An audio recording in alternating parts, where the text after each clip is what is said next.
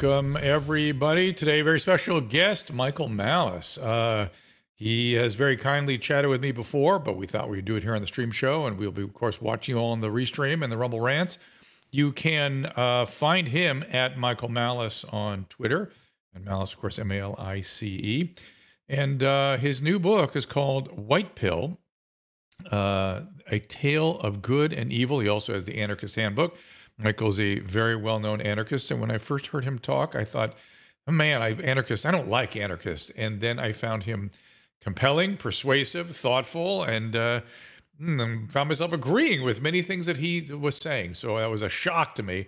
Uh, and I, th- I, think it's not uh, too too uh, sort of presumptuous of me to say that we're sort of friendly now. And I like Michael, and I wanted him on this show, and so let's do it right now.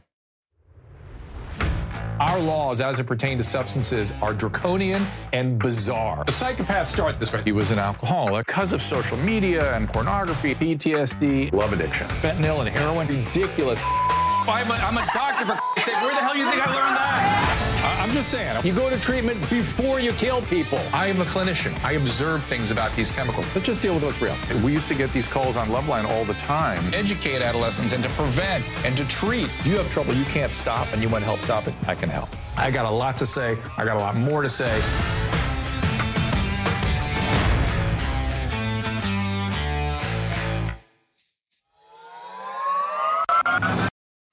I strongly urge you to go get the white pill. I also suggest the Anarchist Handbook. You should understand some of the ideas and thoughts that uh, Michael has been putting forward, including the case for American secession, which got everybody rather excited. So let's bring Michael right onto the show. Michael, welcome. Thank you there so you much are. for having me back. It's a pleasure. It it is my privilege, and uh, thank you for doing this. Uh, so let's uh, let's talk about the white pill. What? Why would people buy this book? Oh, well, I, I think one of the most important issues that has happened in your and my lifetimes and everyone else's lifetimes listening to this for the most part was the Cold War and the rise and fall of the Soviet Union. And at the same time, this is something has that has completely vanished from popular consciousness. So there's a lot of talk um, from both political tribes about authoritarianism, totalitarianism. You know, Trump's literally Hitler. Uh, the Democrats want to mm-hmm. do X, Y, and Z to your kids.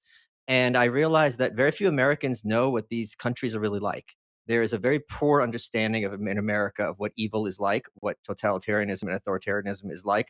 I'm reminded of when Mike Bloomberg was governor of New York, excuse me, mayor of New York City, and Mike Huckabee, who had been governor of um, Arkansas at the time, was complaining about him limiting the size of big gulps at big gulps at 7-Eleven, saying this is just like North Korea. Listen, if the biggest problem in North Korea is that the, the cups of their sodas is too too small, I mean, you are completely removed from reality. So I wanted to A, explain to people just how evil, evil societies can become, but also illustrate why I am so hopeful for the future of this country, because this is an example where the victory over what Reagan correctly, in my view, called an evil empire was so quick, so sudden, and so total that the country itself no longer exists, no longer exists, and is in fact receded entirely from popular discussion and consciousness. And not only that, you and I and many people listening to this have our families have come from this place, and it's right. important for us to right. remember what that actually meant in practice.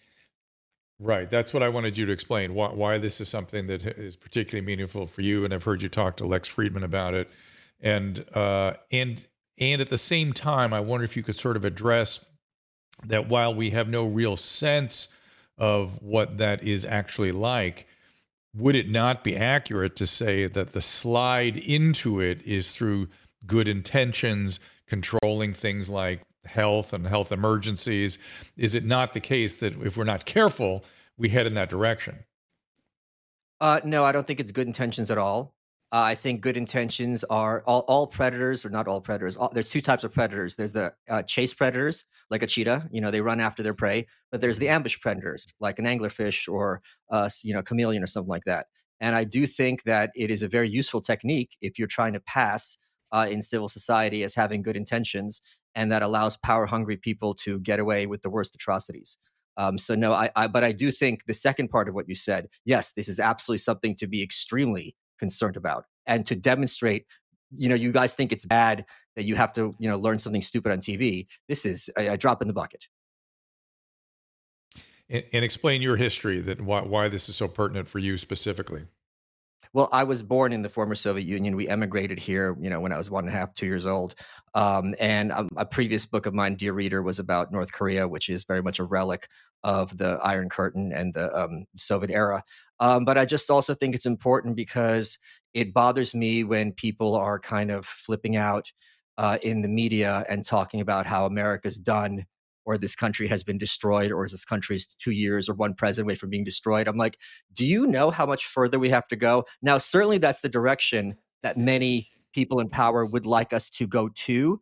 But the point of the fact of the matter is, we are not there yet. And it behooves us all to ask why. If these people had their druthers, they would have absolute control. What is preventing this? And what would that look like if they got what they wanted? Well, is what's preventing it? Well, now hold on, because we're going to go into really interesting territory here. Is what is preventing it the genius uh, con- construction, the, the genius system that uh, a group of white males constructed many years ago of checks and balances and certain kinds of constraints on power, and then the whole state system within that and the federalism that holds it kind of together. Is that not the constraint? Is that not what prevents it from getting there? No, I don't think that's. Uh, I, I mean, that's that's not part of the book at all. Uh, because I'll, I'll, get to answering a question, and uh, you answer your question in a second. Uh, the Soviet Union, I think, is unambiguous, unambiguously whether you're a Republican or a Democrat. You realize this is, especially in contemporary times, malevolent and something to be avoided at all costs. Now, which party is going to get us to authoritarianism? Each is going to point the finger at the other. That's a separate issue. I do not think the Constitution has been an effective bulwark uh, as much as it's proclaimed against government encroachment. Uh, it used to be a felony to, to, explain to someone, even verbally, how to get uh, prophylactics.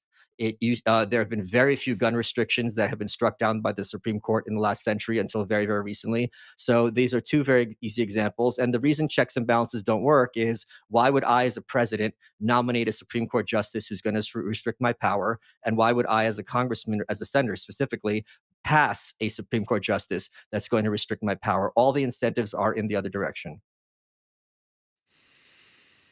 And yet, and so we've slid that way at times, and certainly maybe now, and yet we've managed not to go all the way. And are you saying that? What is that? You know, the practice of democracy, as de Tocqueville called it, is that an anachronism of the British institutions that we came from? What what has held us back then? I think it's civil society, which is precisely the non-political aspects of our country. I think it's American culture. I think it's American philosophy and the ideas that were behind the Constitution, which it tried to kind of invoke and implement. Um, that to me is a far bigger bulwark against what you're describing than expecting uh, Mitch McConnell and Kevin McCarthy to stand up and fight for the Constitution. Interesting. I, I always get um, overwhelmed and sad, as you know, when I talk to you, and you have to kind of bring me back periodically. Well, yeah, that, I know that's what you say. You, that's you, that's why you how you bring me back. So so you've made the case uh, for a, a utopian divorce, right? No, not at all. Why was it? Why no? would any divorce no. be utopian? Well, a a one that is a better situation than we're in now, perhaps. Wait, wait, okay. Eh, to go from better to utopia, it's like you know. It, well, hey, the reason Drew, I say utopian, for, on, it'd be better for us to go to one restaurant than another. Oh, you utopian. Yeah, the reason I say that is because divorces are never good; they're always bad. In my in my thinking, and so any to, I I mean, the, maybe costly. the process of divorce. Yeah. Maybe the process is what's bad. I, I don't know, but I've never I I've I can't think of anybody I, I, people have felt it's the right thing to do and that they're glad they've done it, but they did not like the they didn't was not a they would rather almost have not done it, even though it might have been the right thing to do for them. Well, I'll quote Thomas Sowell, who said there are no solutions, only trade-offs. So I don't dispute what you're saying in the slightest that any divorce, whether personal or national, is going to be difficult and tricky. But the mm question is, as compared to what? Uh, as compared to the status quo. And I think for myself and increasing numbers of Americans, the status quo is intolerable. What about a loose federalism? What, what about something it's, which is really what the original idea of a more perfect union was, I think? It's easier to abolish a government than to significantly shrink its power. Uh, there's no mechanism and there's no incentive in Washington to, uh, including among conservative Republicans, to in any effective way shrink the size of DC we saw this when you have a Democrat president, Democratic Congress, Republican president, Republican Congress, Democratic president, Republican Congress, and Republican Congress and Democratic uh, Con- Republican president, Democratic Congress. In no combination of those was there even a, an uh, suggestion or attempt to shrink the size of the federal bu- budget by one dollar. You were in your in your uh, case for American secession. Well, let's just. I want to start with the principle of secession first of all. You know, according to Andrew Jackson and Abraham Lincoln, you can't have secession. It's it's not a logic inherent in the contract of the Federalist Union, unless both sides agree or all parties agree, right? No, I uh, George Washington was a secessionist, and I I respect him a lot more than Jackson or Lincoln who killed both killed many numbers of their own countrymen. And and what what was uh, Jeff, what was uh, Washington's logic? I'm not aware of it. He we were part of the British Empire. He said, "I want to secede from Great Britain." A lot of people said, "You're crazy. You can't beat the most powerful army in the world. All you have behind you is a bunch of white trash who don't have even have shoes." He constantly had to retreat, and lo and behold, at a certain point, what had been impossible became perceived as inevitable. Hmm. And, but where is the where is the logic of secession from the United States? It's the same principle. We seceded from Great Britain, and now a portion of the, United States was just going to carry it forward. We've already had internal secessions before. Uh, Maine used to be part of Massachusetts until 1820. People don't even realize that. And of course, West Virginia and Virginia are another obvious example. No, it's interesting that you're using the word secession for the American Revolution, and it's it's it's interesting to me that if you were talking to King George, he would, I think, call it an insurrection, right? The colonies were in revolt, not that they were trying to secede. And that was Abraham Lincoln and Andrew Jackson's logic, too, which is that's why Lincoln called the South, the Confederates, the Confederates so called, because he did not believe there was any legal framework for secession other than insurrection that needed to be brought back in proper alignment. And you reject all that logic. I am not interested in how kings perceive my rights, my country, or my freedom, number one. And as I think everyone realizes, what is legal is what the people in power decide is legal.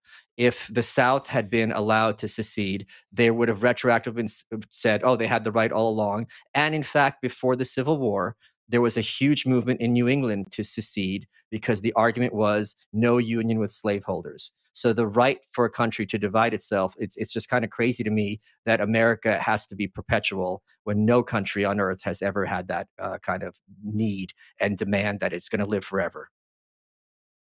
Hmm. Is is it is our is the wording in our Constitution about perpetuity? I think it is, right? There's wording in the Constitution about the Second Amendment. There's wording about free speech. The First Amendment guaranteed the right of people to peaceably assemble. No one even bothered to invoke that during the lockdowns during COVID. So it is very much a mm-hmm. dead letter. Tell me more about that. How did you feel about uh, the excesses that we got into during COVID? I think what the COVID uh, situation happened caused was giving given some ve- by design or otherwise gave some very nefarious people some very useful information about the limits of American and international compliance to edicts. Isn't it weird the whole world complied?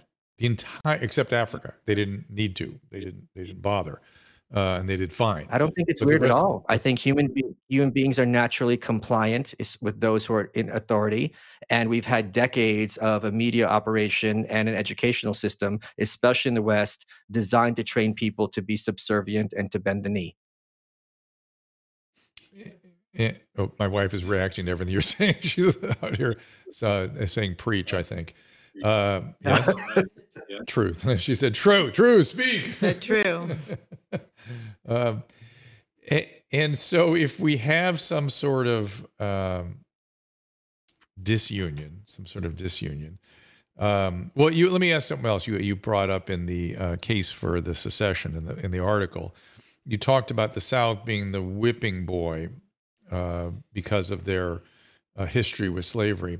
I noticed you. I, am very focused on Reconstruction, uh, yeah. in that I really believe strongly that much of the trauma that is being sort of, uh, you know, uh, echo in the echoes of trauma. I mean, obviously slavery was, you know, traumatic and horrible, but the Reconstruction was perhaps I don't want to say worse, but another layer of violence that people seem to have forgotten about. At least, at least the general um, American mind seems unaware that this was a time of roving warlords just just indiscriminately killing black people. It was terrible. Uh, and so I, there's a period there. Go ahead. I, I, I thought you were also something else where effectively the South, the former Confederacy, became Afghanistan. They were under occupied by what they regard as foreign territory, uh, and then they, you know, what they had to put up with, they took it out on those who are weaker than them, which is human nature, which is, as you said, the black people. So no one in well, the North gave a crap I mean, about these former slaves. Mm, it's a little more complicated, as I understand it, which is that. Uh, of course, when you uh, the, the circumstance you're talking about is exactly what happened but there was going there was planned to be a much heavier hand of occupation and, and supervision.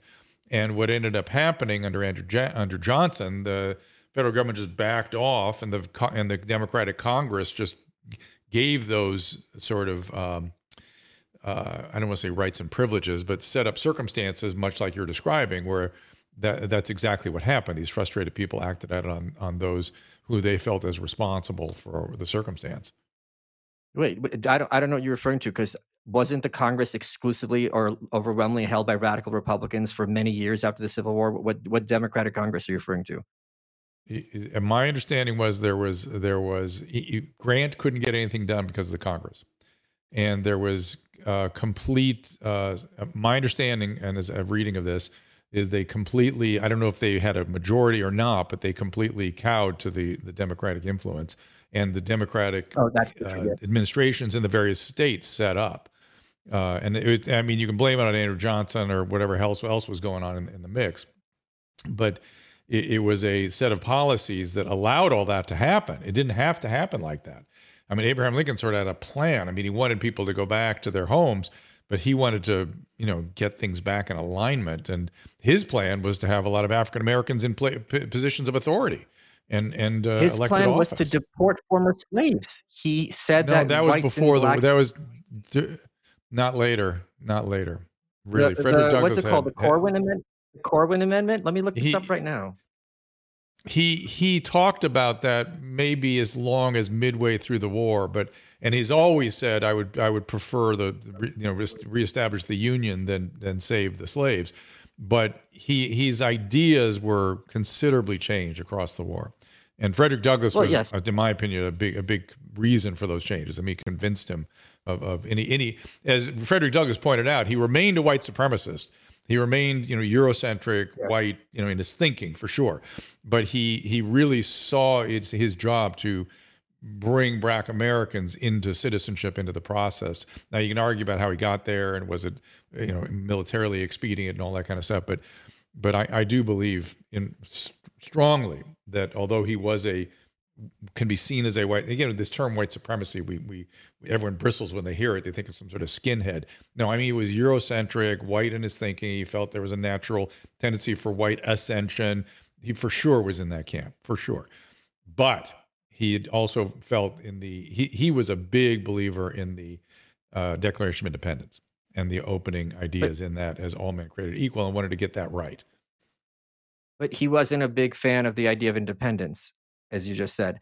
And to your point, uh, even after the Civil War and despite Reconstruction, I think it's almost impossible for anyone to say with a straight face that the South and the North, or what had formerly been the Confederacy and the Northeast states, have the same culture or are, you know, in any effective way the same country other than on its face, and decreasingly so in recent years. Where and where do you live now? You live in Austin, the Republic Austin. of Texas. So you're in the South. And and Texas yes. is yet another thing, right? Texas is different again. Yes right? Texas has its own history of uh, autonomy and craziness.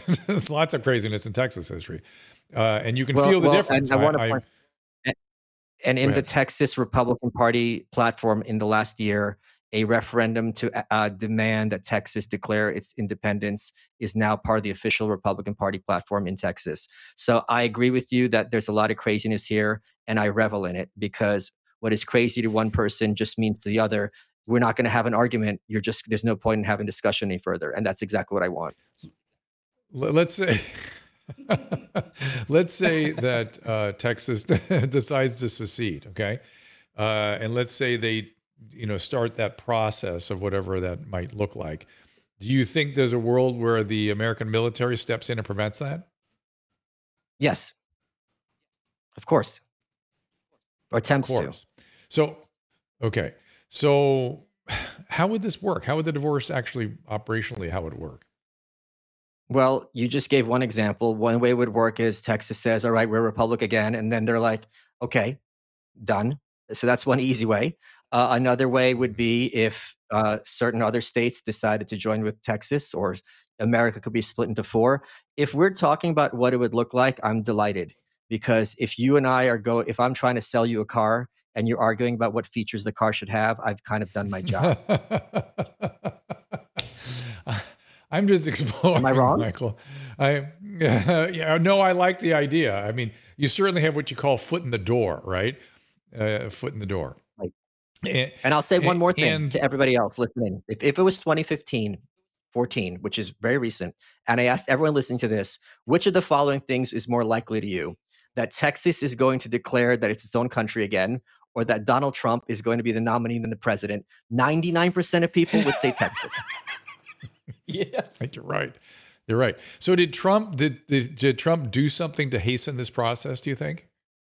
And if so, yes, what? I think he, I think he's done an enormous job, thankfully, in further dividing America. I think he's done a great job in having people recognize that political discourse is often not only po- pointless but counterproductive. Uh, and I think he's created these silos, which so many people in corporate media bemoan, but which I delight in, where people are more ideologically self segregating uh, and choosing to live alongside people who think and act like them. I, rem- I don't think I told you this last time we talked, but I, I remember that uh, I was reading something about Osama bin Laden's philosophy and plan. One of his major objectives was to try to turn us into 50 independent countries, independent republics or countries or something. Uh, are we merely uh, on the on the road that he established, and are we uh, falling victim to something that some outside force put in place? Well, let's follow this logic. If Osama bin Laden wanted New York City to be destroyed, does that mean it shouldn't be destroyed? Of course, it should be destroyed. So, so, just because Osama bin Laden says something doesn't mean that it's yeah, you heard me. Doesn't mean that it's wrong. Uh, we can't keep making our decisions just doing the opposite of what bad people say uh, that is a complete logical fallacy. And I'm not saying that it should be 50 countries at all. I'm just worried about Texas and everyone else can, you know, blank off. And then, as far as uh, your opening comment about, you know, the, the evil intent and evil empire, we have uh, a leader in China that people are very concerned about. Aren't you concerned that this dissociation would put us at the whim of these folks? I, I, I, to be honest, I don't understand this argument. Let's talk it through because I, I do respect your opinion. Okay. Let's suppose America splits into two countries. One's 175 million, one's 175. Canada has like 35 million. South Korea has like 70. Japan has 100 million. I don't understand how we become the next target. And if Texas secedes, for example, China is just going to go for, for Texas. This, this argument makes no sense to me. Now, I agree with you that we should be extremely concerned about Chinese influence, that the Chinese government is, other than perhaps North Korea, one of the most malevolent governments on earth. That said, it is much easier, in my opinion, for a uh, um, America that has separated to be free of Chinese influence than have us be united under media centers in New York and Washington who are under the thumb of Chinese influence. Do you think that uh, when you say under the thumb of Chinese influence, were they a major player in some of the uh, lockdown decisions that were made and some of the stupid decisions that were made during COVID? And what's the evidence for that? As you said, the media is under the influence of China. What, what do we know? Well, I just mean how, how the media reports on certain things. When you have movies that are exported to China, they're kind of edited so as not to offend Chinese sensibilities. I think websites like search engines, they are very much bend the knee as opposed to Google's old slogan of first do no evil, right? Now they're just going to kowtow and, and, accommodate Chinese influence. So I'm not referring to things like, like elections or that. I'm not, uh, excuse me, COVID. I do. I'm not informed about what China did at all in that regard vis-a-vis lockdowns, but the fact that universally the behaviors were the same, I would describe that much more to a lemming effect than rather than every country on earth is under Chinese control. It, it, was the you know the evidence suggests that that what happened was is our so-called public health leaders sent people to talk to their counterparts in China and were hoodwinked by them, frankly, oh, into oh, wow. adopting. Okay. Yeah, into adopting what was a political maneuver, uh, and were sort of convinced that it was a medical intervention that had absolute uh, efficacy. I mean, it's just insane, insane that we adopted these policies that the CCP put in place so as not to save face were there a leak from the Wuhan lab. Uh, and we adopted them whole, whole, whole hog, uh, and advised Italy to do the same. And then when we did so, the whole world followed us, which again, maybe the best thing about some sort of American dissociation would be uh, the the, uh, stopping the rest of the world from continually following us in our following us in when we get into fallacies and and and problematic behaviors and culture. Well, I do you think that if Republic of Texas reasserts itself, it would have been that amenable to Chinese influence and suggestion? I certainly don't. No, no, no, no. It would have been the, the People's Republic of California would have been right there with them. yeah. Yeah.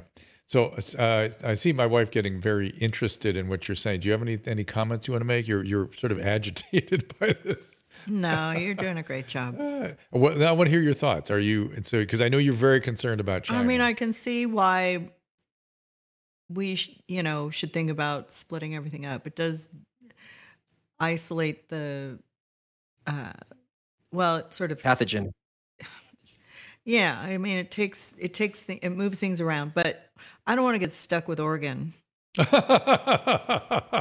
That's the reason she doesn't want to do it because she might get stuck with Oregon. You're stuck Not with California. I mean, we're already in California. You're already stuck with California. You don't want to. You don't want to. You don't want Wash. We don't want the People's Republic of Oregon, Washington, and California. That too much. We'll just call that North Korea. West Korea. Oh my gosh, that is so funny. You know, uh, complete sidebar. I um, heard your buddy Lex Fridman talking to a psychiatrist in one of his recent podcasts. Did you, did you hear that one? That psychiatrist was hey, a robot a psychiatrist fucking a bar. I, I, I, that's why I brought it up to you. One of the reasons I brought it up to you is that is that his his robotness came through loud and clear. I, your theory, I think, is absolutely correct. I think I think you, you, if you listen to that, it sort of proves your point. Not proves your point, establishes the fact that he's a robot the the the uh, the psychiatrist who was you know mental health professionals Can I say a lot something? of Can I say something? yeah, go ahead. Hey doctor, yeah. I have a problem sleeping at night. Sometimes I think I'm a one, but what if I'm a zero? That's him. Uh, but he uh, and and by the way, I'm I am uh, I am a uh, acolyte. I, I I love his podcast. It's how I got exposed to you. I'm I'm a big fan of his. Uh, but it was really interesting to me as somebody who's deep in this material. And again, mental health professionals can agree and disagree on a lot of stuff. But this guy that was talking to him, I thought was absolutely spot on, not only in what he was saying, but the way he was able to describe it and he was talking about some of the fundamental principles of how human psychological landscapes and personalities are constructed. Uh, Lex could not get it. It was like talking to a robot. He could not understand it. And I, I was just dying when I was listening to it. I thought, man, and I thought, uh, and I have to go on his show, Mike. You're going to have to help, Michael. You have to help me with that. Maybe I'll go on with you. but he, uh, he, wait, why don't what? you put what? us both on the couch? Because we both have the same background. That would be such a fun episode. It, we could do something like that. You you both are extremely different. Trust me, you're very very different people. Um, but but he um, it was really and I yeah, thought I to myself, I thought, and, but here's my thought. Even let's say he's not a robot, just for the sake of argument. Uh, he, I thought to myself, uh, man, we have to really help people understand how humans work. People don't under even somebody as brilliant as Lex doesn't get how humans really work. And I thought, wow, I, we have a job to do here. Go ahead. I, I, disagree in this regard. One of the reasons I wrote the North Korea book is because there was this uh, idea in the popular consciousness that they're crazy. And i'm like these people follow a internal logic. It has worked very well for them. They've sustained their country far longer than the soviet union and other empires. So calling them crazy is just a confession that you don't understand how they work or think. And i think there is a strong aversion in popular uh, thinking and behavior to try to see things from other points of view like if I sat somebody down and be like, we need to look at things from Bin Agreed. Laden's point of view, you sound like you're a Bin Yeah. Laden sympathizer. Where it's supposed to, it's like, wait a Yeah. minute, don't you want to know what Al Qaeda is going to do next? That's extremely crucial for Yeah. anyone who's under Yes. attack. But they don't think like that. You know, I think I think what I call listening to, uh, trying to understand what's across the table from you. Whenever you're in any any kind of dialogue over anything with other humans, you got to put your head in theirs and try to understand their point of view. It's very it's not as easy to do. And so I've been doing that the whole pandemic, trying to understand. Like, for instance, just a simple uh, sort of version of that is the excessive push to vaccinate children. I'm like, what? What are they thinking? What What is in their head Yeah. that they think this is the right thing to do? And and I, I can't get it yet. I, uh, you know, it, typically you can kind of understand what's going on. I. We'll we'll see if they can give me that information at some point. But And- that'd be a lot of fun. Something else Um, you've, you've had to deal with in your practice is that people are often very inarticulate, even about their own thoughts and emotions. So rather than Oh, sure. reacting to someone someone saying at face value, take a second and try to read between the lines because a lot of times they're very bad at expressing. And if you focus on what they're saying instead of what they're trying to express, you're going to completely miss it. That's right. No, that's exactly right. And, and and you can and it's okay to ask, you know, explain, understand. I'm trying to get my head around it. Help me help me understand it. But you, you got to understand other people's experiences. It, it, it is vitally important, um, even if it's a robot. Uh, so, Yeah. so One, one, one, one. yeah, yeah.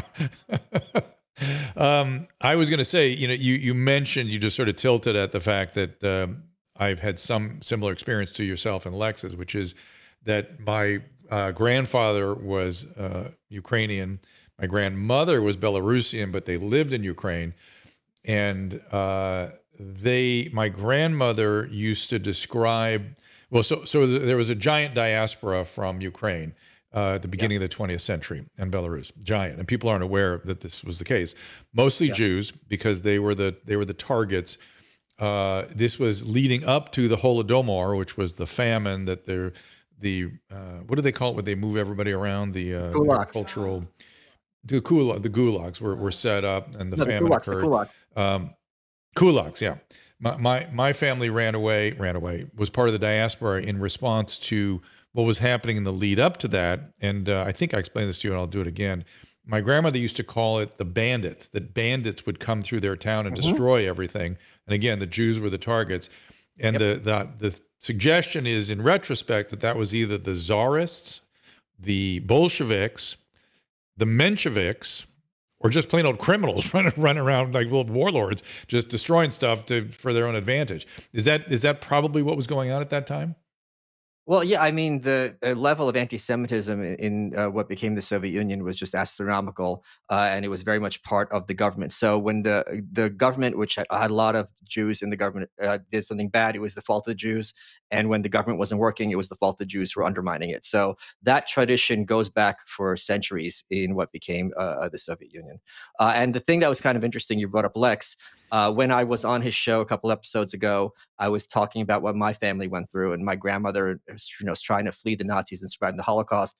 And I was kind of brought me teary eyed because you try to imagine someone who's in your own family where your choices are either being murdered by the Nazis or living in a state of constant hunger, where all you could think about every day is bread, bread, bread. And of course, some of the Nazi commentators are like, "Oh, you talk about the Holocaust some more. Why don't you talk about the Holodomor?" Mm. And I'm like, "Well, I am. Oh. like, let me get this book out the door." So yeah, hope the Nazis are happy now. I doubt that they will be. oh my god, it's so weird that that yeah, I and what scares me almost more than anything else is that people in this country are not just unaware of the founding principles of of what set this up and and you know how we got to where we are and what the what the shared traumas were and the shared ideas and the ideas upon which this was all founded. There seems to be very little uh, awareness of history at all. And so the things you're talking about are completely missed for sure. Well, that's by design. I think the media tries to keep people in a state of perpetual present. Um, where if there's something contradictory from two years ago, if they don't talk about it, it doesn't occur in popular consciousness. The greatest analogy to this is if you have some kind of soap opera, right? And uh, Dynasty from the 80s, I'm going to sh- show my age. There was one season where I think his character's named Adam. He rapes this girl named Kirby. And two seasons later, he's marrying her, and no one just talks about it, right? So it's kind of like, well, in the context of that show, if they don't talk about it, it didn't really happen or it's not relevant. And it's the same thing. Like if there's something that happened four years ago, I, I remember here's one easy example. Uh, Greece uh, was going to default on their debt with the EU, and they were on the verge yeah. of it, it, voting in a radical leftist government, and they did, and they never brought it up again. If we didn't send ground troops into Syria, there was going to be a genocide of the Kurds. This is another Holocaust. We were talking about this every month, every day on TV. We have to do this. We have to do this. We didn't send in the troops to Syria. They just stopped talking about it. So there is very much this perpetual present that's by design in corporate media and who who's who's the orchestrator? Who, why is that being designed in that way? What is who is there? Because I, I was in corporate media for a long time, and the, at the time there was never anybody questioning anything I said until I said something they got mad about. But but there were not there was no day in day out kind of orchestration that I was aware of. You, you don't need an orchestration. If I'm writing a soap opera, right, I'm not thinking, well, five seasons ago, otherwise, unless I want to introduce a new storyline. It's very much what's happening today, what's happening this week. And if you're going to provide context that makes things complicated for people and it makes the conversation less nuanced, then that's exactly what they're fighting against. And it's also h- harder to kind of guide the populace in the direction that you would like. But you're but you're saying then guide the. Uh, uh, we were just trying to get ratings. That that was always the that was always the mandate from above. Get get eyes, and you know you're right. You couldn't do anything complicated. You have to just do things. You have to sort of what one of my producers used to call make something happen. There had to be some conflict on TV, and that was it. And that was it. That's all you worried about at the time. And I, I worried about trying to get good information out, but there was the, the corporate part of it was, and you know, I, I tell this story. I remember seeing a 60 minutes style interview when I was a kid, and this thing stayed with me vividly. I think I brought this up for you before. We'll bring it up for this audience was this 60 minutes style interview was hammering on a Soviet journalist. You know, how can you do this? How can you distort what you say on behalf of the government? How can you do the how can you push out propaganda? And finally the guy got frustrated. He looked up at the the American reporter and went, "Hey, in our country, the news media, journalism is a political enterprise. In yours, it's a commercial enterprise. You will have and do have distortions because of that." And I that stayed with me till this moment.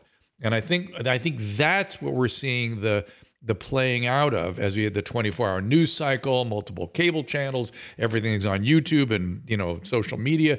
They're competing for eyes, and they're going to places that are not good and not good for the populace. I th- I wish it were simple as that because if that were the case, there'd be more they'd be more interested in trying to change their strategy when they're losing their eyeballs when as if, from my perspective oftentimes when they're going in a political direction they're losing eyeballs they will blame the eyeballs. It's the fault of the audience for being too x y or z uh, and they will continue to double down on their politics. In fact i very, remember very vividly after 2016 dean baquet i think is his name who's the head of the new york times said all right we, we blundered we missed this by a long shot. We're going to be more amenable to what uh, you know the trump voters are saying and that went out the window in two days. Now um, to play devil's advocate going against Trump constantly did num- great numbers for their sales, but yeah. One of the things I uncovered in the white pill was to what extent it wasn't just what was happening in the Soviet Union. It was to what extent Western apologists were uh, were making excuses for things like show trials, where people were confessing to things that were literally impossible, to concentration camps, to starving millions of people by design. Uh, and this wasn't done for simply for ratings. This was done for ideological reasons. Okay, I, I want to. I'm going to take a little break, and I want to pick back up with that. The, the Western apologists were really egregious in the first half of the 20th century, and in response to what was going on in Russia. So, Michael Malice, everybody. Uh, besides buying the white pill, do you want to send anybody a particular website? I, I apologize in advance for my Twitter, which is twitter.com/slash Michael Malice, and my YouTube's Michael Malice Official. Fair, fair enough. That'll, he's apologizing ahead of time, so I suggest you check it out. We'll be we'll be right back. Not sure how to say I love you this Valentine's Day? Well, nothing says I love you more than a few minutes of relaxation, and Genucel Skincare does just that. Gives you the luxury gift of feeling like you spent the entire day in the spa, all while, in fact, in the comfort of your own home. Susan loves to feel pampered and special, especially on Valentine's Day, so why not relax with a detoxifying mask and feel amazing after only one use? I know I'm a snob about the products I use on my face. Everybody knows it. Every time I go to the dermatologist's office, they're just rows and rows of different creams retinols, vitamin C cream, under eye cream, night creams. Scrubs. And then when I get to the counter, they're overpriced. All kinds of products that you can all find at genucel.com. I've fallen in love with this product at a fraction of the price. I've been using Genucel for six months now, and I'm very impressed. Genucel's mask works wonders by pulling out all of your imperfections to make you feel refreshed and looking like you just stepped out of a facial appointment. Order the Dr. Drew package today and try this amazing mask for free. That's right, every single Dr. Drew and Susan package includes a free mask to celebrate you and your loved one on this Valentine's Day. Go to genucel.com slash Drew and enter code Drew for an extra 10% off your entire purchase. Plus, all orders are upgraded to priority shipping for free. That's genucel.com slash Drew, G E N U C E L dot com slash D R E W. Despite the U.S. blowing through the $31.4 trillion debt ceiling this January, the White House and the government still refuses to reduce spending. When it comes to fiscal responsibility, you can't afford to bury your head in the sand. Now would be a great time to consider gold with Birch Gold. In times of high uncertainty and instability, gold is king. Birch Gold makes it easy to convert an IRA or 401k into an IRA in precious metals. Here's what you need to do. Visit birchgold.com slash Drew to claim your free information kit, the info kit on gold, and then talk to one of their precious metals specialists. Think about this. To dig our country out of this mountain of debt, every single taxpayer in the country would have to write a check for $247,000 and course, they're not, so it's only getting worse. Protect yourself with gold today by visiting birchgold.com slash Drew. That is B-I-R-C-H gold.com slash Drew. With an A-plus rating with the Better Business Bureau, thousands of happy customers, and countless five-star reviews, you can trust Birch Gold to protect your future. Here's what I want you to do. Visit birchgold.com slash Drew today.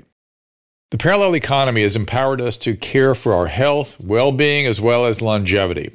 Likewise, for us pet parents who now have a place to go when it comes to keeping the family dogs, cats, even horses in the best shape possible. As a dog dad, I'm thrilled to be working with Pet Club 24 7 a company founded by two guys who lost dogs to serious conditions, including cancer. Pet Club 24 7 has an incredible array of products, including a line of supplements for humans, such as the Inforce Plus Coriolus Versicolor and Inforce Coriolus Versicolor with Reishi. My friend and colleague, Cristina Ferrare, a cancer survivor herself, swears by it. When I was diagnosed, the doctor in the emergency room told me, you have two years to live. Oh boy. Along with the stem cell, I took these. I have been in remission for eight years now. For dogs, mush puppy treats are a fan favorite. Rex, you want to, oh boy. Oh, he came right. Oh, there he is. They are also made with the Coriolus versicolor mushroom, which supports their immune system according to hundreds of clinical studies. Here's Kristen Ludlow, National Vice President. That strain does matter. We do have the most potent strain, and we also extract it in a proprietary way. And that's why we've been having such wonderful experiences with these products. Mush puppies are made here in the U.S. There are no fillers. It's non addicting. Your dog can't accidentally overdose. Go to drdrew.com slash petclub247 for discount off the list price. That is drdrew.com P E T C L U B 247, Pet Club 247. And we are back with one and only Michael Malice. Michael Malice at Twitter and I believe Instagram as well. the book is called The White Pill. And before the break, we were talking about how there were really, uh, well, if I remember right, Michael, there was one journalist in particular that went over to Russia and actually won a Pulitzer Prize or something, if I remember. Uh, and no, no, was no. is that right? Wait, Am I the, the re- good guy the remembering bad this history guy? properly? The bad guy, the bad guy that, that went over bad guy, there yeah. and uh, Walter bought everything they yeah bought everything they were feeding him and uh, and knew he was being censored and still went and presented this excessive glowing report. T- talk to me about that guy. I forget his name. Uh, Walter Duranty. He actually his one of his claims to fame is that he was friends with Aleister Crowley and stole his girlfriend and later married her. He was one of the most evil human beings who ever lived. He got an interview. Uh, I detail him at length here in the White Pill. He was the New York Times man in Washington, in, in excuse me, in Moscow. Mm-hmm. And when mm-hmm. Gareth Jones, who was an independent, very young reporter, um, decided to uh, um, my alarm's going off to remind me to do Dr. Drew. One second. Hold on a second. I'm so sorry. okay, fair enough. Yeah, good. You wouldn't have forgotten us.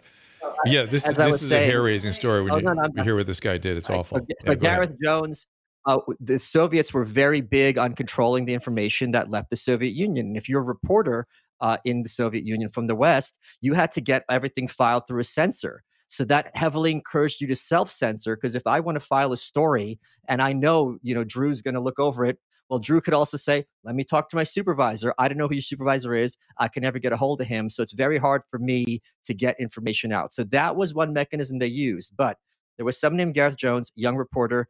They were not allowing anyone to go to Ukraine. He took a train to Ukraine and got off a stop early. And then he started wandering the countryside and he saw what was being done to these people in these villages. And here's the thing mm-hmm. your own body would betray you. So the activists from the government would come, get any grain you had, any food you had. Then they'd come back at night to search your house. If they found anything, they'd wreck the house and put you out in the street naked. You can't go to another town. You have no money, and you were forced to starve. And if they saw you were not leaning out in your face, they knew you were a hoarder, and that food is government property. So he went to village to, from village to village, and they told him, "We have no hope. We're doomed." He reported this to the West, and Walter Duranty, the guy from the New York Times, led a cavalcade of Western journalists to say that this is all lies. This is anti Soviet propaganda. You guys don't get it. 16 page article, I believe, in the New York Times, front headline There is no starvation. Uh, Russians are merely tightening their belts. There's no famine, nor is there likely to be. Uh, years later, Walter Duranty admitted, oops, uh, I guess I got it wrong.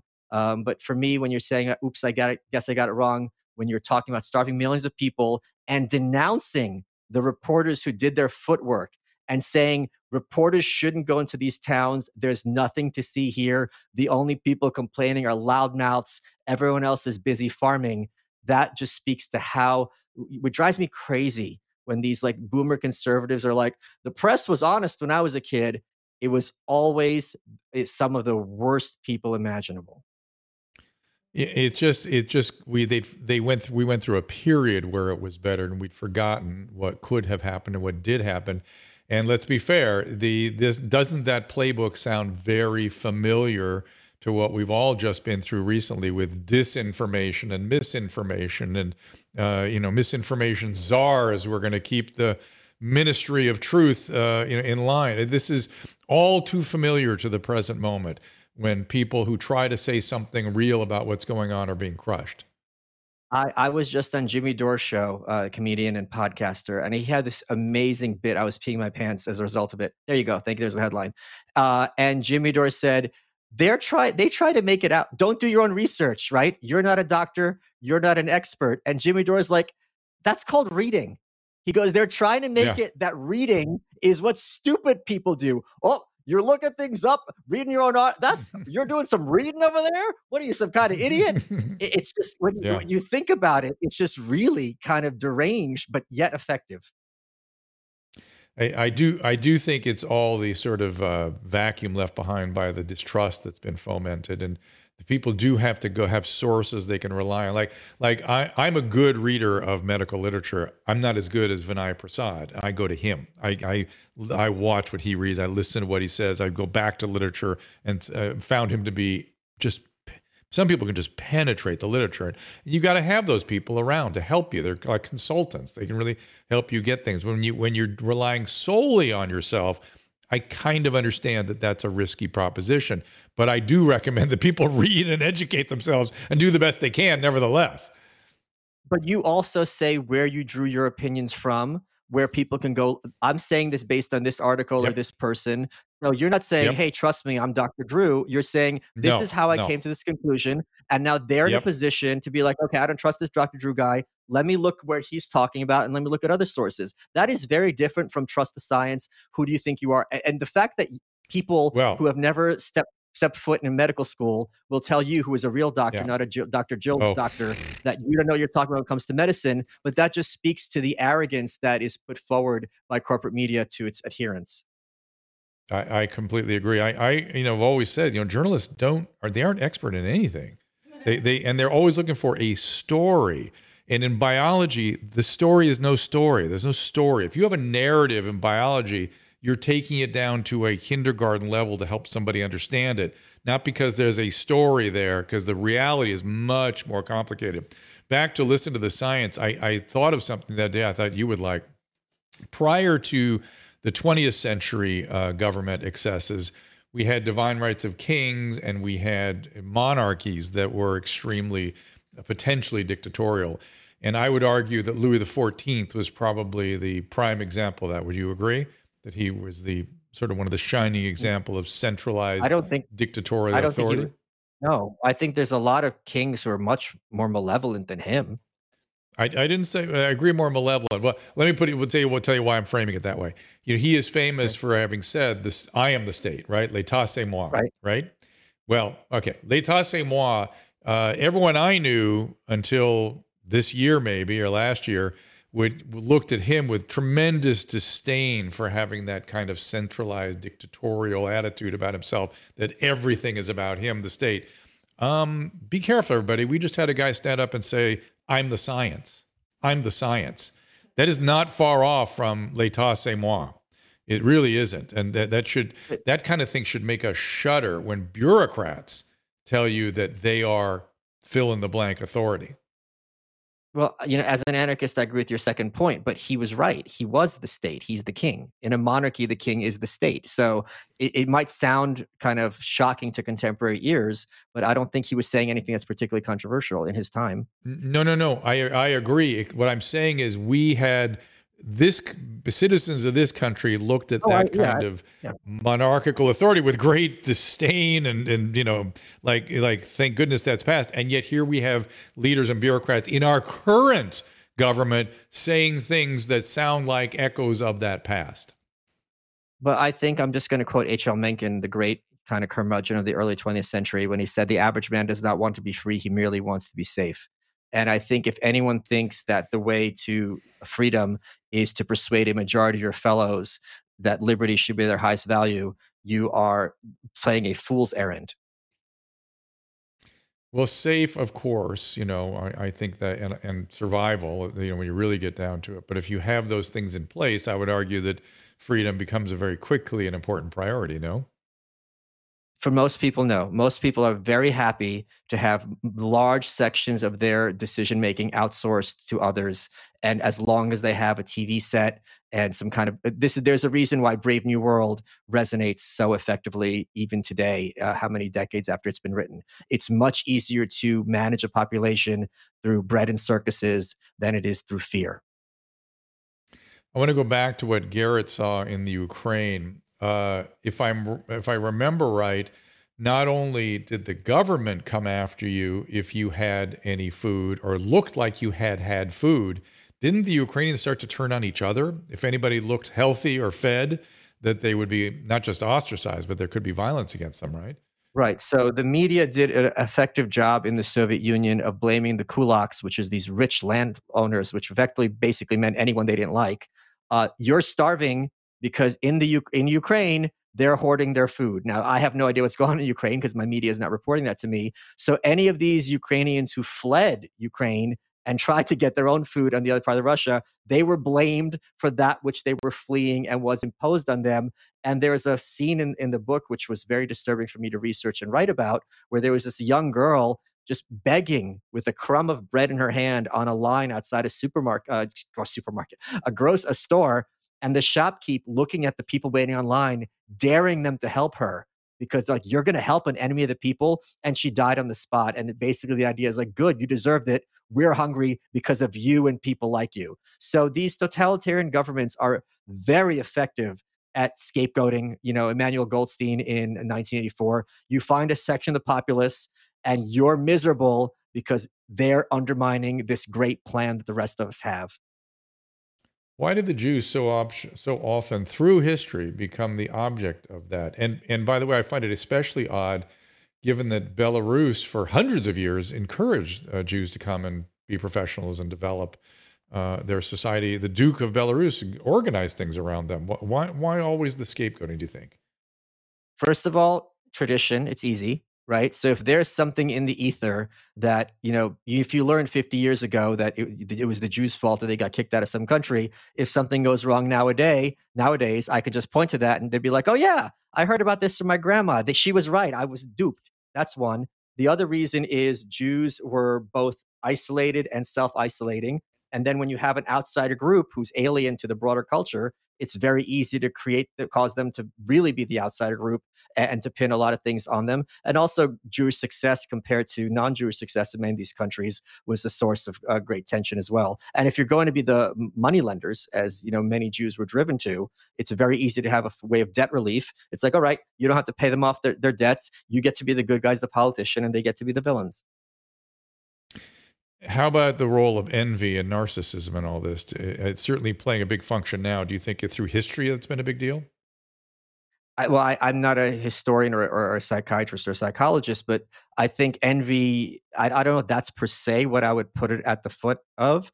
But I think when you mm-hmm. have this kind of nomad, the diaspora, and this, you have it even today in certain circles, like people regard Black Americans as a historical accident. And they'll also say, get over slavery well, which is it? If you're getting over slavery, you're not going to look at them as a historical accident. And if you're looking at them like they're only here because of slavery, well, then that's over and you have to accept them. So it's very easy to find, and every country, Britain, it's the Irish, uh, I'm sure there's someone in Canada. Every country has a population and they're kind of have their own weird thing.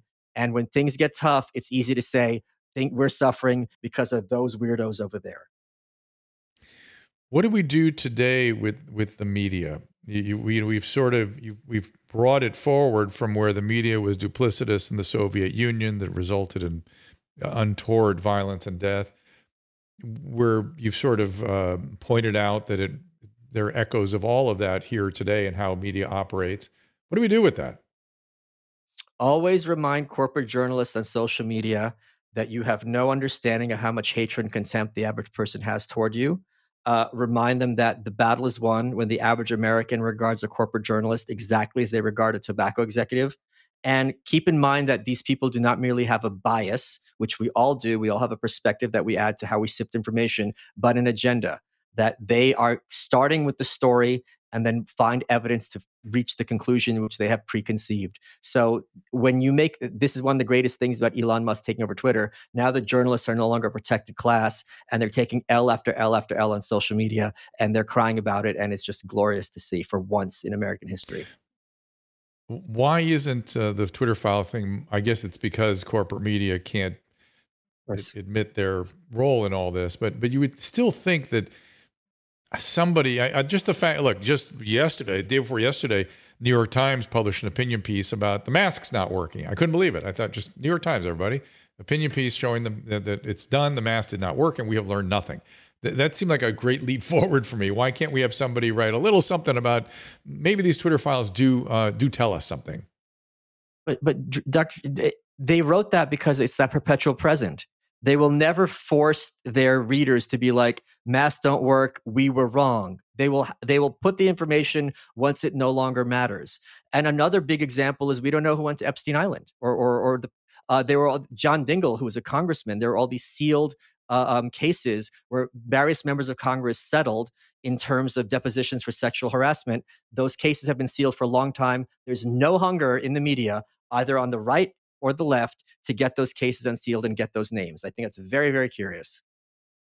It is very curious. It's curious to me that we don't know why Damar Hamlin fell, you know, fell dead in the field. Uh, that's it, it. just seems like the most obvious thing in terms of going after a story. That seems like the most obvious thing in the world to understand why that's being hidden, what happened there, what needs to be learned from it, why it was obfuscated. It just seems like such a natural for what I thought journalists did. But uh, I guess not, this huh? is another reason why I'm so hopeful for the future of this country. These people are often very lazy. So people who are Mm, black pilled, meaning rap, we can't win, uh, the West is lost, America is lost. When you look at, let's suppose, John Fetterman, are you really going to say this is an unstoppable foe? I can't stand up against him. And there, and there's plenty of Republicans as well who fit that mold. When you look at them, you're like, really, this person's going to be the thing that I can't stand up against. So that I think is an important uh, um, Don Lemon. You can't look at Don Lemon and be like, all right, like there's no way I can stand up to this guy. And, and that's why I'm so hopeful for the future of this country once it's divided. And then, of course, you have Margaret Margaret Taylor Greene uh, uh, t- toeing your line. Yeah. you love her. really? I, I no love kidding.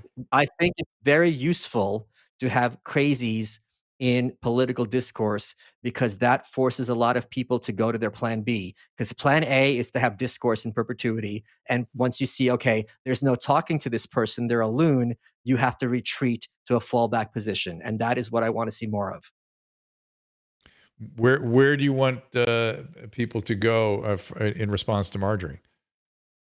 Well, I just like that now, you know, we spend a year where everyone, including you and myself, had to grapple with the, and I say this as an anarchist, had to grapple with the idea of defunding the police, that we're going to have these neighborhoods where there's less money spent on cops, more on community workers, and yet people can't arm themselves to protect their homes. And we all had to talk about this with a straight face. So I'm very gladdened that now people are going to take the idea of national divorce, which I was mocked at for quite a long time. It's never going to happen. It's impossible. This is just craziness on Twitter or on the fringes. Well, that's how ideas become mainstream. They start with someplace crazy and with crazy people. And then everyone's like, oh my God, can you believe what these crazy people say?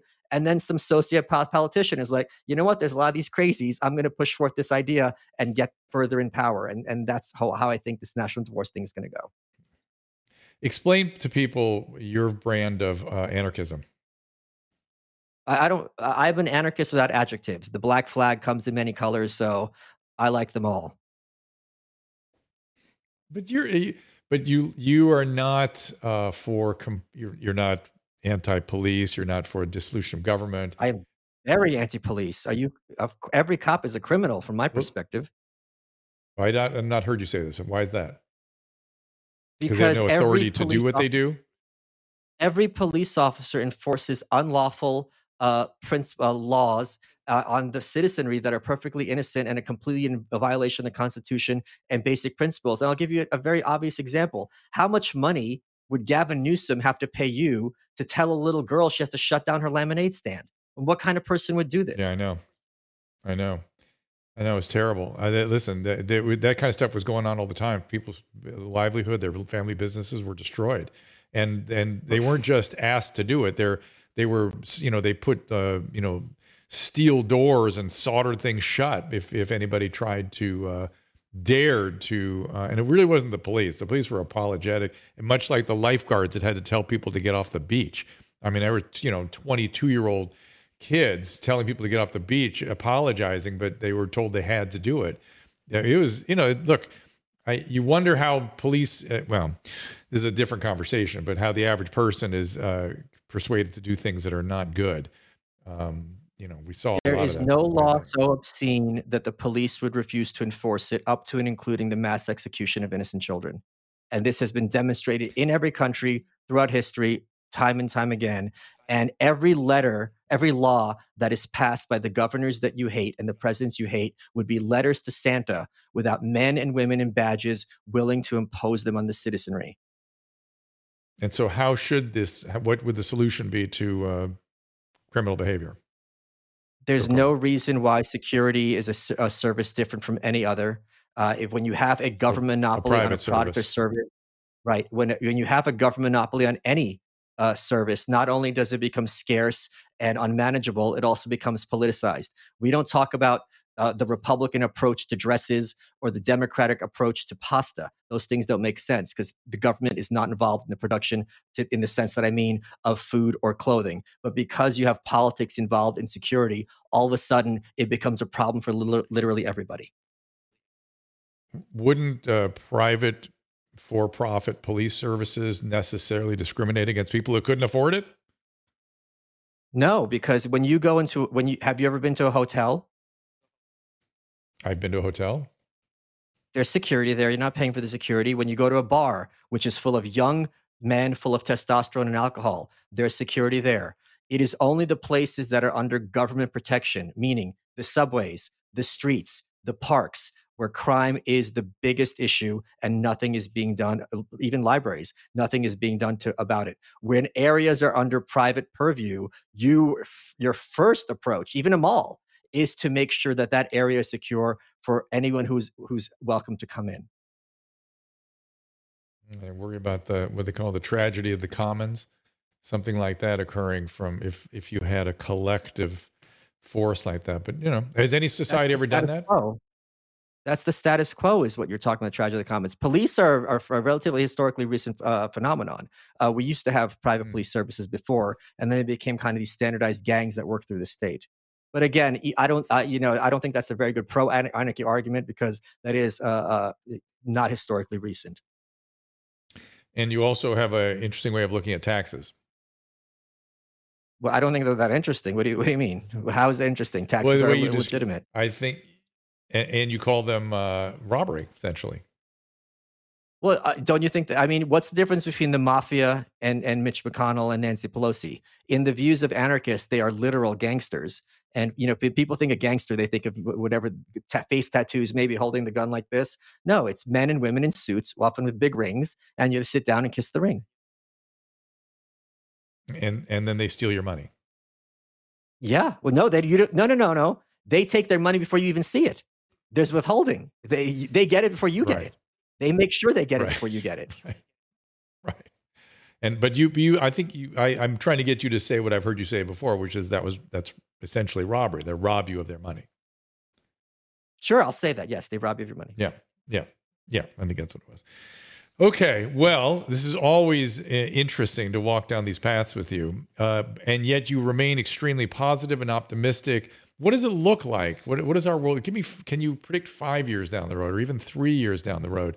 Are you optimistic in the intermediate near term, or is it only long term that you're optimistic?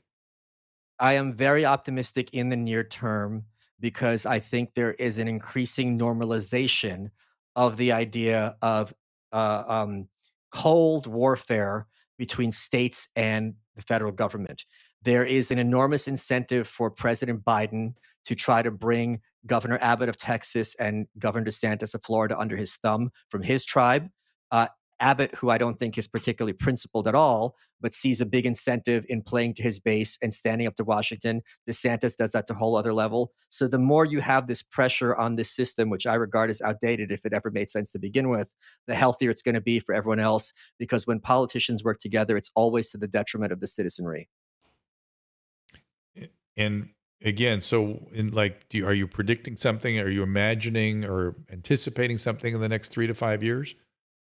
I'm imagining uh, um, President Harris, and it will be absolutely hilarious to watch that uh, cackling buffoon in front of the podium try to bring America together. It's going to be absolutely terrific. Absolutely and, terrific. And that, that, makes you that makes you optimistic. I, I, mean, I mean, I try to see the world through your eyes, as we were discussing earlier, and I, I don't see how that's optimistic. That's that's the hard part for me. That sounds it's one easy way that's optimistic. Scary. When when you have a president who is regarded with derision by the populace, as Trump was with large sections of the populace, it is almost impossible for such a person to bring us into an unnecessary war. Because if I'm sending my son or daughter overseas for war, mm-hmm. it has to be someone who I respect and trust, like FDR, someone who's got gravitas. If you have her being like, we're sending troops to Ukraine, the number of Americans who will be like over my dead body would be astronomical and it would be dead on arrival. And, and so you'd like to see us pull out of those sorts of uh, operations? I think the American empire is a very bad idea. And I want if mm. you support the troops, a great way to do that is to get them out of harm's way. I had dinner with uh, Tulsi Gabbard a couple nights ago, and I don't want to oh. speak for her, but but she was lovely. I mean, she's as lovely as she seems in, her public presentation. Yeah. And she has repeatedly expressed her concern about our sort of fantasy and myth about uh, our military and and uh, and violent conflict. That that we still live in this sort of time. I, words I used, I said like we imagine everything's Omaha Beach and we're going to win. Uh, and even that was much more ho- horrible than we imagine it to have been. And we and do. I think we live in this weird fantasy as a traitor to America, even though she served in, in the military for many years. That you hate America, you're Continues a to serve. dictator apologist. It's just, it's just, it's just. It, there's no shame in, in the war machine. It's very weird, uh, but uh, here we Can are. I say one more thing? And so that Uh, we Yes, of killed course. several kids in Afghanistan, and no one even uh, had to apologize for it, let alone get fired or go to jail. Like that, I think Mm. speaks to the level of depravity of the, what the, what Eisenhower called the military-industrial complex. That to me is completely unconscionable. And so in three years we have uh, President Harris. How about eight years? Then do we just Oh, have eight years? state I- I- leaderships? yeah. No, we're gonna have the Republic of Texas. Um, you'll you're welcome to come visit from your uh, if they allow you to leave your home in California. Uh, Susan, you're welcome to come as well. Uh, I've got a nice guest room upstairs that I don't use, um, and I think uh, the blue states are going to get much much worse because there's all the pressure is all on the accelerator. If I'm using that correctly, I don't know how to drive a car, and there's no mechanism to turn that boat around. God, that is so true. They Adam and I was talking about how they just keep rolling. They just keep going. It just it doesn't it doesn't pull back. It doesn't decelerate. It just keeps going. Susan, you want to go to Austin? Stay with Mike. I make a mean goose dumplings and sauerkraut. Sure. All right, you're in. Lib- Liberty cabbage. Liberty cabbage. In Texas, we call it Liberty cabbage. We're in Austin all the time. We got to have dinner with you for sure. Okay. Freedom fries. Yeah. freedom fries, the freedom fries. All right, uh, Michael, thank you so much for joining us. Uh, it's always a, a, a romp and a privilege to talk to you. And uh, the White Pill is the book, the Anarchist Handbook, the uh, what was the one on Kim Jong Il? The uh, Yeah, I forget that reader. name of that. Dear reader, I mean the, these are all worth your time, but uh, the White Pill particularly, it's it's it, you know if you don't have familiarity with this history, you you should. And this is a great way to gain some familiarity with it. Mi- Michael is very clear headed. He comes from that part of the world. Yes, he has opinions, but he's just reporting what what the facts of the matter really were. Susan, anything from your standpoint before we wrapped up? Um, Yep, your mic's not on. You know, I was thinking about that. You guys were talking about why the Jews were Mm. not respected or whatever. Targeted. Um, the one thing about nationalism and, and language is, you know, the Jews always have their own language in wherever they go. Mm. So I think that was also an issue because um, it separates. Well, they had a secret club, right? I always think that's a bad idea. When- But they would speak in their own language and they in the would. secret, you had special handshakes, special greetings, special language, special everything, and um, that the Armenians had that too, and they were the subject of uh, a genocide. Oh, yeah. Maybe for the same kind of, you know, you're, but the point you're making, Susan, maybe these these cultural things that we aren't necessarily consciously aware of have, have great uh, play in these sorts of extreme situations. Because I always wondered too, you know, why they were such an outcast. All right, uh, But also, we, we have a benefit coming up on Oh, yeah. Saturday, and I just put the link to where you can bid on Dr. Drew. Uh, you get a meet and greet, virtual meet and greet. Uh, get over there. We added three more um, meet and greets. meet and greets because we sold the first one out immediately, and we're raising money for foster kids in LA. And It's a really good group. we're it's the money goes to the right Wonderful. place. It really helps all the underprivileged. And Yeah, I, I, Michael, become more like Voltaire when, when I, uh, you know, think about all these grand uh, sweep sweeps of history, these grand narratives. I just think uh, the end of Candide. Il faut cultiver nos jardins. Just you must cultivate your own. You must cultivate your own gardens. Yeah, Just focus I, on your I, home, your family. Albert Camus had the introductory quote to the White Pill, and he very much spoke about the need for every person to have their own conscience and do what they can to make the world a better place. And if you create, you know, Rand had this quote: "Is the man who fights for the future lives in it today." And I, I think and that's a very, very Jewish idea that if you save one life, you save the world, and it's incumbent upon all of us to leave the world a better place than we found it. And I could not agree more. Are you an Anne, Ayn Rand fan too? Oh yeah, I own her copy of the Fountainhead. Uh, her copy. Yeah, she's on the cover of the book. That too. is crazy. All right. Well, that's why I'm coming to your house to visit. That. we're going to be in Austin in a Yeah. month. I would visit love the that. scripture. Text me. All right, my friend. Thank you so much, and uh, we'll I will text you. We'll see you in a month or so. Michael Malice, care. everybody, get the white pill. Uh, we have uh, Head on over to hillsides.org. There's a lot of other things on the auction block. You can you can if you don't want to spend a lot of money and just contribute. They have a lot of cool stuff on there. that we you- have uh, on Monday. Uh, we have a congresswoman coming in here. Yes, we do. Uh, Lauren Brobert agreed to spend a little time with me. Uh, she's another really interesting uh, voice in the Congress, and I, I, I, I don't know if I'm going to say this to her, but I always thought, what is this? What is she doing? She always sort of seemed I just I could not understand what she was all about, uh, and she seemed funny to me. And then I heard her speak, and she spoke to me, and I thought, oh shit, this woman has got some stuff going on. I would love to talk to her some more. Brian O'Shea, uh, private investigator, March second, March eighth, uh, Dr. Meryl Nass coming on in here, and we, as we said, February twenty seventh, uh, Lauren Brobert coming in here, and uh, Dr. Kelly Victory is working on a lot of other guests on the vaccine and COVID front. So don't worry, we still have plenty to plenty to tell you there. Anything, anybody in, uh, off the top of your head, Susan, that's coming? I know we don't have them officially on the schedule yet. Susan, we have a long list of people, but Yeah. I, I can't think. Viva off Fry of is my getting head. coming in there. There's just a bunch of people that have ideas, and I was asking also that we bring back around people like Edward Ed Dowd and We will. and Reish and people that we need to talk to again and see how things are changing. So keep an eye on us. Again, we're generally here three o'clock Tuesday, Wednesday. I want to get Tulsi Pacific. back on here too. Tulsi Gabbard in here. Uh, Absolutely. we actually did.